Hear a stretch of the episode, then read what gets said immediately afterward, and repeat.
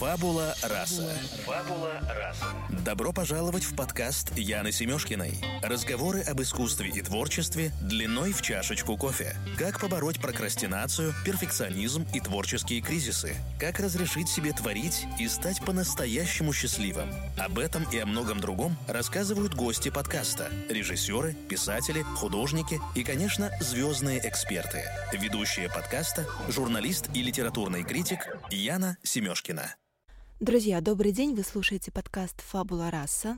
Сегодня у меня в гостях Константин Исакович Сонин, экономист, профессор Чикагского университета и Высшей школы экономики и автор книги «Когда кончится нефть». Константин Исакович, добрый день. Мы начинаем по традиции с блица. Это 5 коротких вопросов, на которые вы отвечаете, не задумываясь. В чем ваша суперсила? Не знаю, может быть, я могу думать много мыслей одновременно. Какими бы 3 словами вы себя описали? Стойкость, мужество, характер.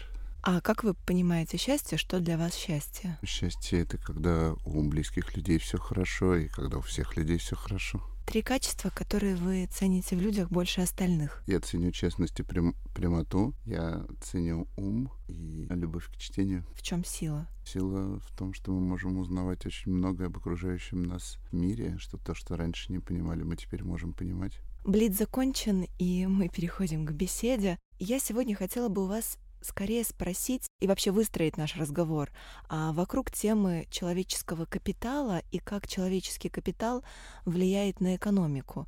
Вот вы могли бы прокомментировать эту ситуацию, как она складывается в России? Ну, смотрите, человеческий капитал — это много разных вещей.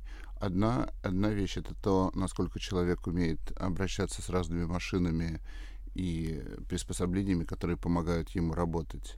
То есть раньше, много лет назад, для того, чтобы вспахать поле, нужно было много людей. Потом появились первые сельскохозяйственные инструменты, научились использовать лошадей, быков, коров для вспахивания.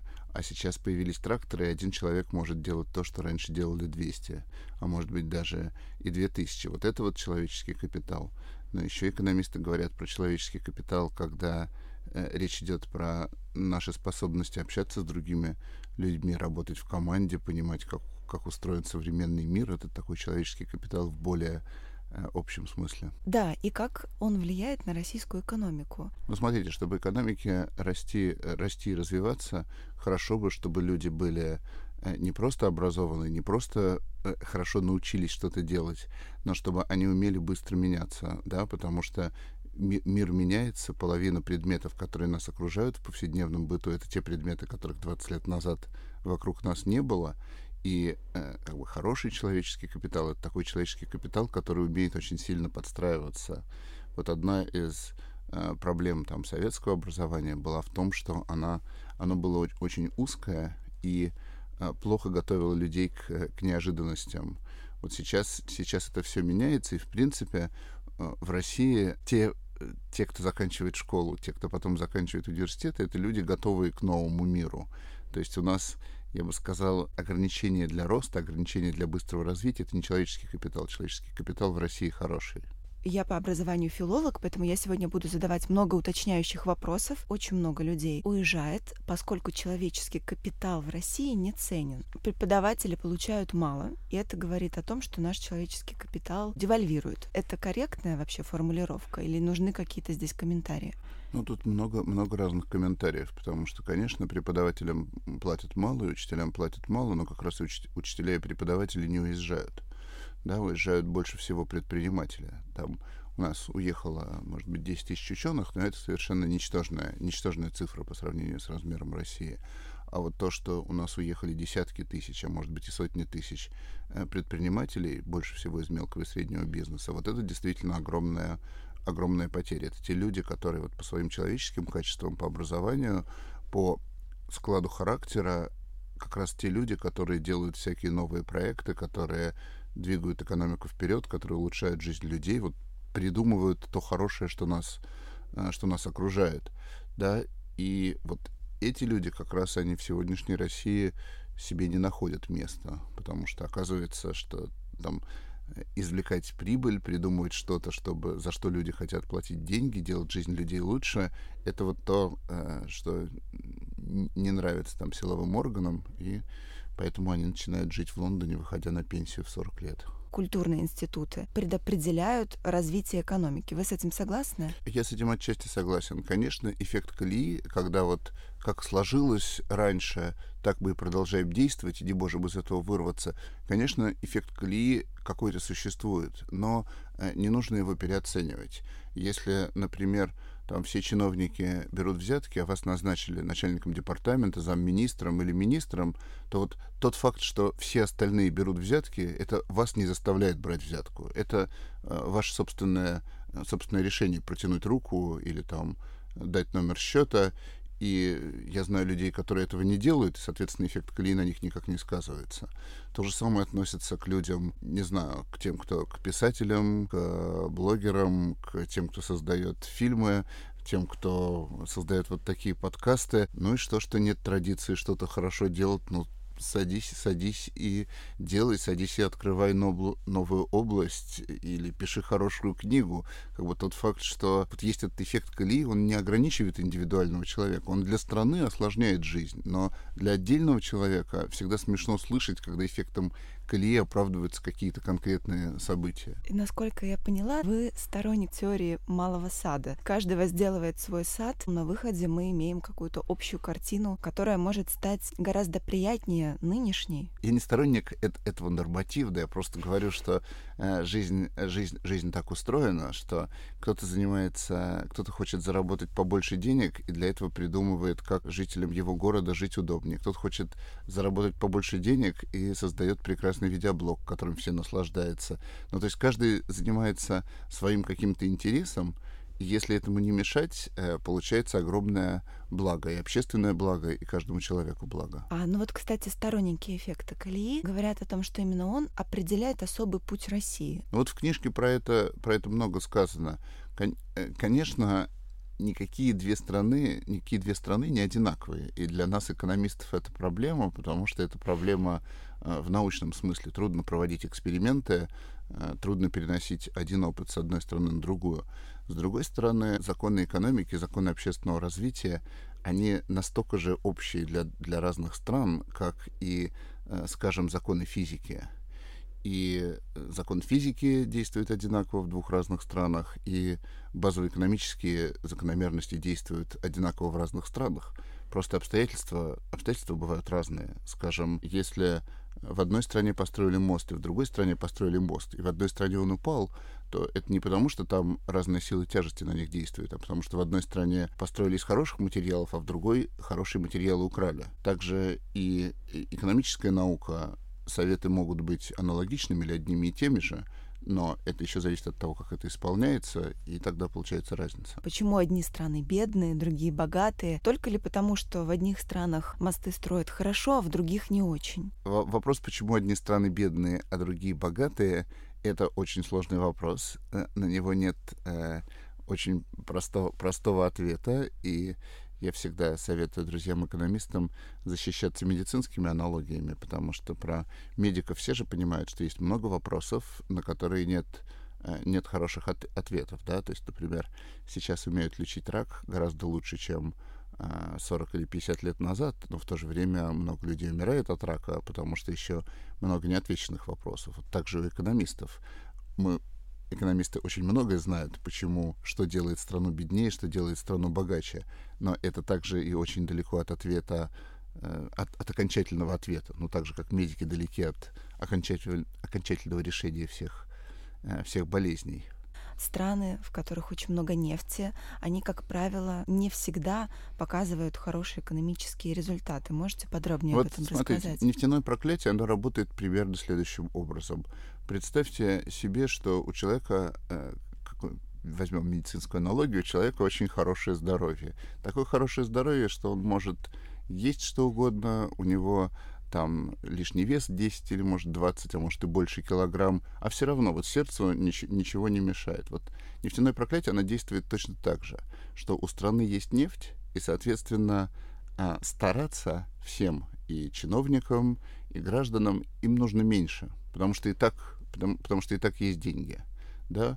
Но потом такой наступает день, когда, например, мировые цены на нефть падают, и оказывается, что все остальное, кроме нефти, у тебя в стране очень отсталая, что 30 лет, пока нефть была дорогой, ты строил только курорты или торгово-развлекательные центры, а оказалось, что в производство вложено мало, в инфраструктуру сложено мало, образование не такое хорошее, как хотелось бы, и уже вот в новых обстоятельствах без нефти работать плохо. Также человек, у которого случается в итоге инсульт или инфаркт, оказывается, что у него было это нефтяное проклятие. То есть надо понимать, что вот наличие нефти, оно как бы каждый день. От этого хорошо. Конечно, лучше иметь дополнительное богатство, чем не иметь. Про это никто не говорит, что нефтяное проклятие — это прям... Это как проклятие, как лишние деньги получить. Проклятие в том, что ты тогда расслабляешься. И что страна расслабляется, правительство расслабляется. Можно там президента 30 лет держать, не меняя. Вот тоже признак, хороший признак расслабления. Вы вот сейчас сказали про президента, и я сразу вспомнила Казахстан. Это пример страны, которая, несмотря на то, что там достаточно нефти, развивается более правильным путем. То есть есть страны, в которых все-таки есть нефть, но при этом она не действует как некоторое проклятие. Все-таки Казахстан — это богатая нефтью маленькая страна по сравнению с Россией, которая богатая нефтью большая страна. Казахстан — это в каком-то смысле хороший случай. Не все страны плохо распоряжаются своей нефтью. Есть страны, которые распоряжаются относительно хорошо. И Казахстан — это один такой пример. Не так просто сказать, что особенно грамотного Казахстан делал, так что вот к 2019 году им удалось обогнать Россию по ВВП на душу населения. Но в то же время некоторые вещи можно отметить. Во-первых, в каком-то смысле Казахстану повезло, потому что там не было отечественного производителя. Вот российское правительство в течение 30 или 40 лет была такая черная дыра, там как логоваз. Вся страна скидывалась на то, чтобы социально поддерживать жителей Тольятти. Ради этого существовали тарифы на импортные машины, то есть это искажало абсолютно весь рынок. В конце концов, это было реструктурировано, и автомобильный рынок в России как-то там нормализовался, но вот у Казахстана этой проблемы вообще не было. То есть с первого дня существования независимого Казахстана у них не было никакого внутреннего лобби, у них, соответственно, не было импортных пошлин, соответственно, казахские граждане тратили мало денег на покупку машины, у них быстро этот рынок наполнился, и они там смогли тратить ресурсы на что-то другое. Кроме того, Казахстан, в отличие от России, гораздо меньше денег тратил на разного рода международные авантюры, причем в прямом смысле там казахские войска не сражаются в каких-то других странах, и кроме того, он не пытается кормить убыточную оборонную промышленность. Ну и вот, по всей видимости, из таких отличий и сложилось то, что казахская экономика, она не росла сильно быстрее России, она росла примерно такими же темпами, но вот по итогам 27 лет независимости они чуть-чуть Россию по ВВП на душу населения опережают. Вы очень трепетно относитесь к современной русской литературе, и вы знаете, у нас вообще гости подкаста — это в основном люди, с которыми мы говорим о современном литературном процессе. Меня всегда очень радует, когда публичные интеллектуалы, такие как вы, читают современную русскую литературу. Я знаю, что вы очень любите Дмитрия Быкова и считаете его современным Пушкиным, и мне кажется, что, наверное, вы один из немногих, кто публично говорит о том, что Быков — это новый Пушкин. Почему вы считаете, что это так? Понимаете, можно устроить целую радиопередачу на тему, почему Быков — это Пушкин сегодня, но я вам приведу один большой аргумент, вот чтобы вы там и слушатели могли об этом подумать. Вот что характерно было для Пушкина, то, что его современники, кроме узкого круга профессионалов, они совершенно не понимали его масштаб. Все современники Пушкина в России, там, включая самых главных людей в стране, там Николая Первого, кто там был, Бенкендорф, кого мы знаем, всех, кого мы знаем из той эпохи, это люди, которых мы знаем, потому что они жили в эпоху Пушкина. Я думаю, что мы как бы гораздо меньше бы у нас встречалось Николай Первый имя, если бы на его правление не пришлись зрелые годы Пушкина. Но они-то этого не понимали. Поэтому вот эта моя гипотеза, с ней не так-то просто спорить про то, что Быков — это Пушкин сегодня, потому что те, кто этого не понимают, они вот как современники Пушкина. И потом, да, о них будут говорить как о людях, которые жили в эпоху Быкова. Да, но я хочу сказать, что некоторые отдельные признаки величия, они видны и невооруженным взглядом. Например, вот если вы посмотрите там на таких людей, которые читают популярные публичные лекции, да, ну, я, может, там не самый популярный, хотя на лекции по экономике там собираются сотни людей, но для меня там 3 или 4 подготовить публичные лекции в год и потом их читать в разных местах, в университетах, там, в школах, это большое дело. Дмитрий Быков, он может подготовить публичную лекцию, открыв и закрыв тему просто за вечер. Он читает 200 новых лекций в год. Это совершенно сверхчеловеческие цифры. Это цифры, которые большой портал с десятками сотрудников мог бы выдавать. То есть у Быкова может быть огромное количество претензий, но вот есть вещи, которые отличают его от простых смертных. Да, я совершенно здесь с вами согласна. А что касается художественного дарования, какие тексты Дмитрия Быкова? Ну, я знаю, что вы прочли «Июнь» и подробно даже написали рецензию на этот роман, и он произвел на вас большое впечатление. Но мне хочется сказать, с юности мне нравились публицистика Быкова и стихи. Я помню, в 90-м году в «Собеседнике» его статью про Михаила Щербакова. Я таким образом впервые услышал имя Дмитрия Быкова. Но его стихи всегда были очень хорошими. В прошлом году на экономическом форуме в Петербурге привели такую корреляцию. Люди, которые читают художественную литературу, они, как правило, беднее, чем те люди, которые художественную литературу не читают. Как вы думаете, с чем это связано? Не знаю. Я даже не знаю, правда это или нет, потому что я знаю, не то что у меня какой-то круг знакомства очень богатых людей, но я, скажем, знаю 2 миллиардеров, которые читают очень много. Да, там, если, скажем, Пётр Авен этого и не скрывает, он действительно много читает, и он один из самых популярных нон-фикшн-писателей в России, то вот есть люди, которые этого никак не выпячивают и даже, наоборот, скрывают, а тем не менее читают много, и читают хорошо, и читают нон-фикшн, и художественную литературу. Так что я вот просто не уверен, что есть такая закономерность. Это на самом деле очень радует, и это, я считаю, это отличные новости. Да, просто я сразу вспоминаю, знаете, атмосферу филфака МГУ, вот, и она такая, мне кажется, вот она как раз как-то, видимо, коррелирует. Вот смотрите, некоторые триггеры у меня просто сразу выскакивают. Несколько лет назад, уже 10 лет назад, мы открыли в Высшей школе экономики новую программу, совместный бакалавриат в ШИРЭШ. Да, где Галина Юзефович как раз вот, читает курс. Я как раз к этому хотел подвести, что мы позвали Галину Юзефович нам сначала помогать вести занятия, а потом, когда мы пригласили Татьяну Смолярова, профессора литературы из Колумбийского университета, читать у нас курсы, оказалось, что эти курсы очень популярны. Мы попросили Галину Юзефович читать курс, при том, что у нее исходно не было опыта профессиональной профессорской, скажем, работы.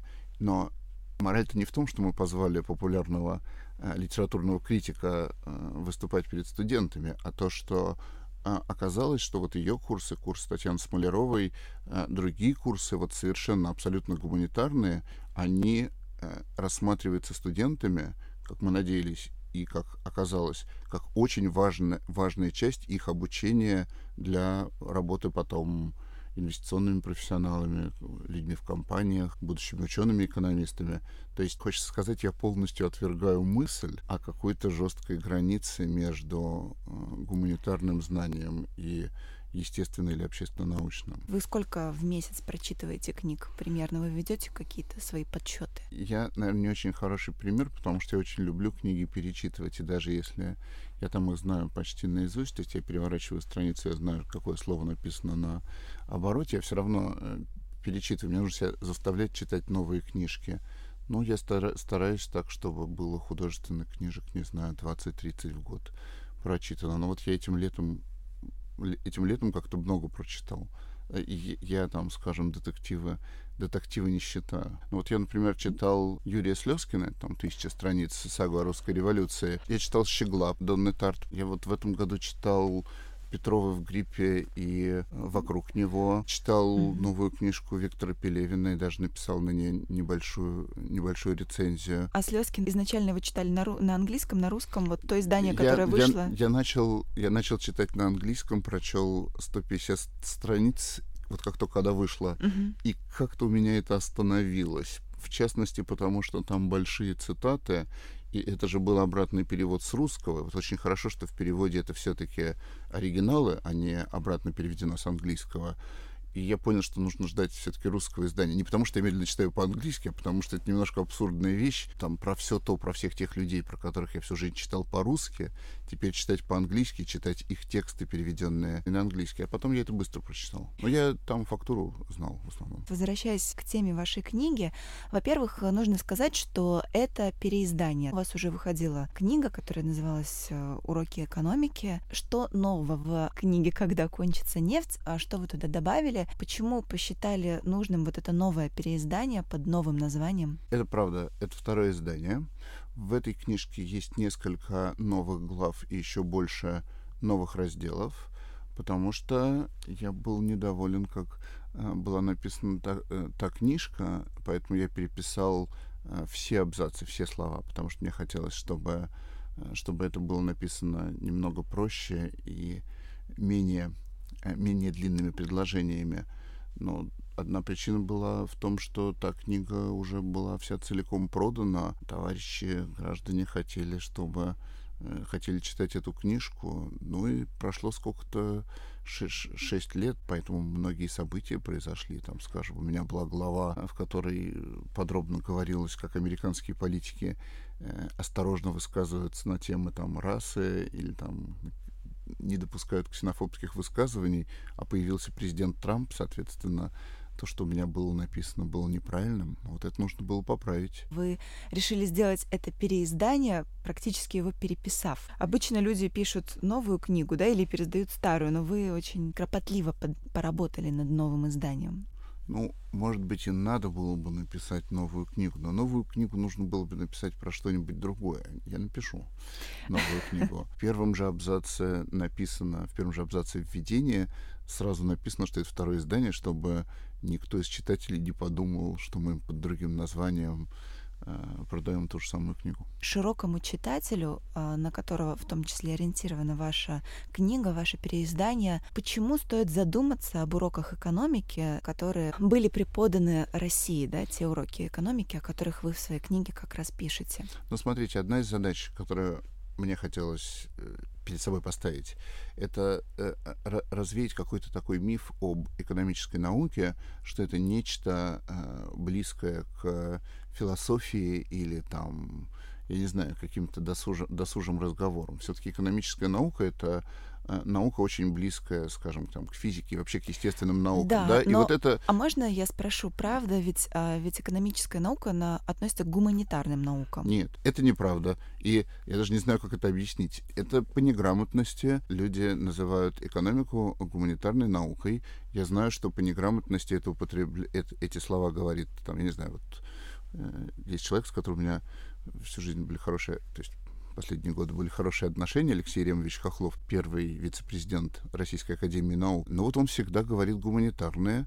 Я ему всегда при возможности говорю, что это просто невежество так говорить. Это общественная наука. Она ближе к общественной науке, ближе к естественным по методам, по подходу, по всему. Что тут спорить?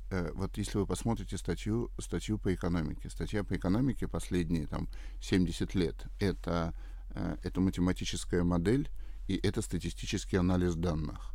Это не случайно экономисты сейчас периодически публикуются и в естественно-научных журналах, и работают вместе с естественными учеными. Это типичные естественно-научные методы.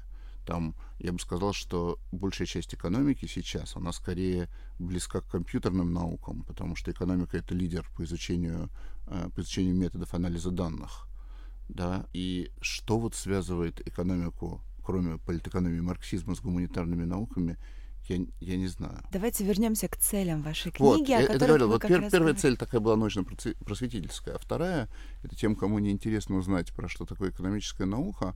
Мне кажется, что все-таки еще полезно что-то такое узнать про Россию, в том смысле, что вот так человек может думать, там, глядя в телевизор или читая какие-то популярные газеты, что У нас в России все изобретается с нуля. А вот что книжка показывает, что большинство проблем, которые мы видим в реальной жизни, и плохие дороги, и коррупция, когда честность, но так же плохо, как при коррупции, потому что бывают и честно идиотские проекты, что это есть и во всем мире, что это везде изучается, что это действительно проблема, что это не твоя личная болячка, а большое заболевание, с которым трудно бороться и с которым борется. То есть вот в этом смысле, мне кажется, ставишь Россию и российские проблемы в такую сравнительную международную перспективу, и от этого как-то становится легче. Константин Исакович, спасибо вам большое, друзья. Я напоминаю, что в гостях у нас сегодня был Константин Исакович Сонин, автор книги «Когда кончится нефть»,